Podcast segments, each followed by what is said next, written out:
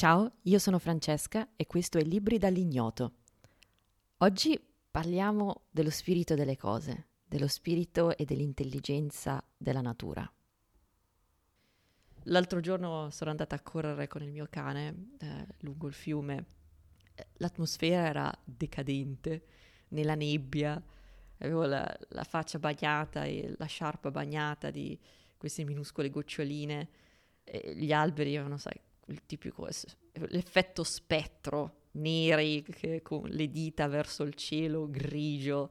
C'è un punto dove vado a correre in cui il sottobosco è, è fatto di felci e in questa stagione sono, sono marroni perché la, la, la, foglia probabilmente muore, però erano ancora attaccate alla pianta, quindi c'erano queste foglie marroni cosparse di quest'umidità bianca semi immerse nella nebbiolina. È facile sentire lo spirito delle cose in, in queste situazioni.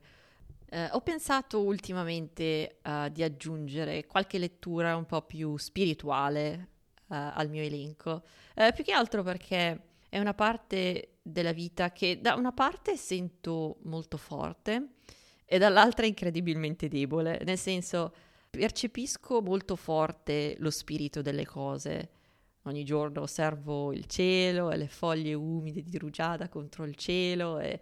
ma allo stesso tempo eh, non ho un'educazione religiosa, l'opposto direi.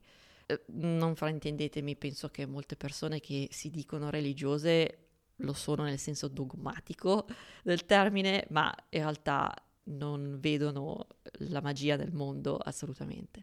Però personalmente è solo di recente che ho compreso il significato della parola religioso. È un termine con cui non sono stata amica per molto tempo e sentivo che c'era qualcosa che non andava lì. E ho capito meglio che cosa significa, qual è il vero significato della parola. Eh, leggendo un libro di cui forse, forse parlerò in futuro, um, 12 Rules for Life di Jordan Peterson. Questo è stato tradotto in italiano, io l'ho letto in inglese. Non so se farò un, un episodio su 12 Rules for Life, perché francamente forse dovrei fare un episodio per pagina, una roba del genere. Credo che sia il libro, no, senza credo, è il libro più denso di informazioni utili che io abbia mai letto.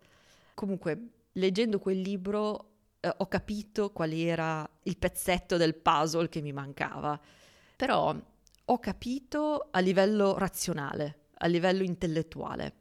È un po' come la differenza eh, tra capire come funziona il meccanismo della, della camminata, come funzionano i muscoli e i tendini e camminare. Cioè sono due cose diverse.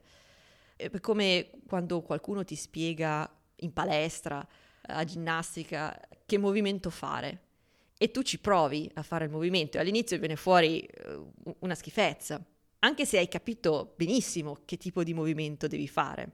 Il problema è che l'hai capito a livello razionale, ma non ce l'hai dentro. Eh, è come quando i tuoi genitori ti dicono qualcosa, guarda che, eccetera, eccetera. Te lo dicono perché l'hanno vissuto sulla loro pelle.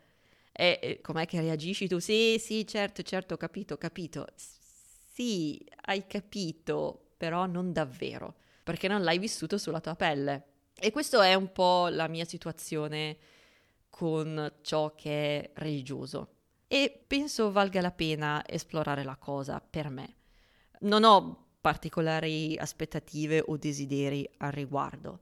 E la volta scorsa ho fatto un episodio, ho parlato di Secret Knowledge, che è un libro sugli psichedelici, che è una via di esplorazione di questo aspetto mistico e sacro della vita, che per me è sempre stato da una parte molto forte per questioni di temperamento personale, ma allo stesso tempo molto poco strutturato e poco esplorato a livello consapevole.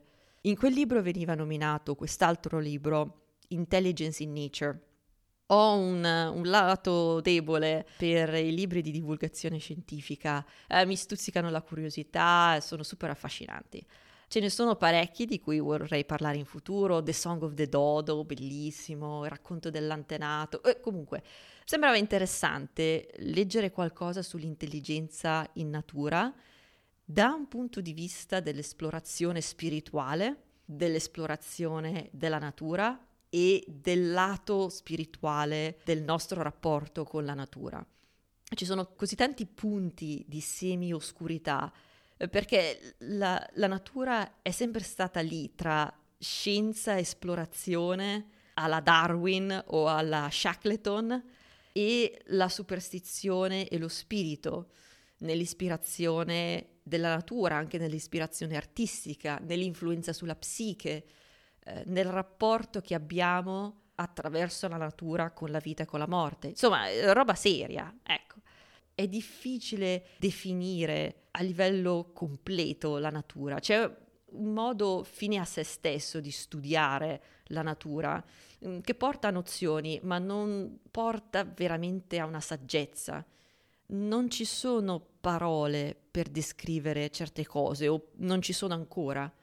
E, e se uno intende le parole come unica fonte di conoscenza, eh, finisci per limitarti a conoscere ciò a cui altri hanno già dato un nome. E la profondità, la meraviglia delle cose diventa meno importante. L'ego della parola finisce per diventare un dogma e questo è limitante. Questo libro si chiama Intelligence in Nature di Jeremy Narby, scritto con la Y alla fine. Ha una traduzione italiana, Intelligenza in natura. Non mi ha dato alcuno spunto interessante, francamente. Normalmente non parlerei di un libro di cui non mi sembra valga la pena, però l'argomento è comunque molto interessante. È comunque qualcosa a cui vale la pena pensare la prossima volta che vediamo un rivolo d'acqua attraversare la strada. Mi chiedo se la spiritualità non sia un modo per l'individuo che in sé non può davvero conoscere la verità dell'universo è troppo piccolo l'individuo, eh, la vita dura troppo poco eh, e siamo arrivati troppo presto nella storia della coscienza, ma la spiritualità è il modo per avere comunque un contatto con quella verità. Sentirsi piccoli di fronte al mondo stranamente non spaventa, stranamente abbandonare l'ego e sentirsi per un istante parte del tutto mette in pace. E certo è qualcosa che vale la pena esplorare, anche se questo libro in particolare non, non ha aiutato. Devo ancora decidere uh, quale libro fare uh, il prossimo episodio. C'è un libro um, di un esploratore francese uh, che um, ha esplorato e sceso lungo il fiume Niger nel 1895 molto interessante, pieno di dettagli. Se a uno piace le cose un po' biografiche, di avventura, bellissimo. L'ho letto per un progetto di scrittura personale che è ambientato proprio in quelle zone, quelle che oggi sono nel Senegal, nel Mali, e proprio esattamente lo stesso anno. Un altro libro che, di cui mi piacerebbe parlare, invece tutto completamente diverso, è The Memory Book. Questo è invece un libro eh, sulla memoria, su come funziona la memoria e soprattutto come si può migliorare la memoria, perché io non ho memoria e questo libro è stato molto molto interessante, eh, utile. E voglio anche parlare di cose pratiche, di cose utili. Eh, vedremo. Ehm, se vi fa piacere eh, seguire, iscrivetevi al podcast eh, lo trovate su tutte le piattaforme. Eh, vi ringrazio per aver ascoltato, ci sentiamo la prossima volta.